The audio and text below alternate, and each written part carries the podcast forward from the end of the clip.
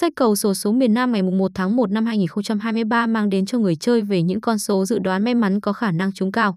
Không chỉ vậy mà người chơi còn được bài viết tổng hợp những thay đổi của từng con số để lựa chọn được con số phù hợp.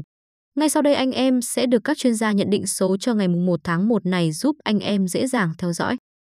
Ngày 1 tháng 1 sẽ là lần quay thưởng sổ số tiếp theo của ba đài gồm Tiền Giang, Kiên Giang, Đà Lạt. Anh em đang tìm con số dự đoán chuẩn thì phải lựa chọn con số dự đoán phù hợp bằng cách xem lại bảng kết quả tuần vừa qua.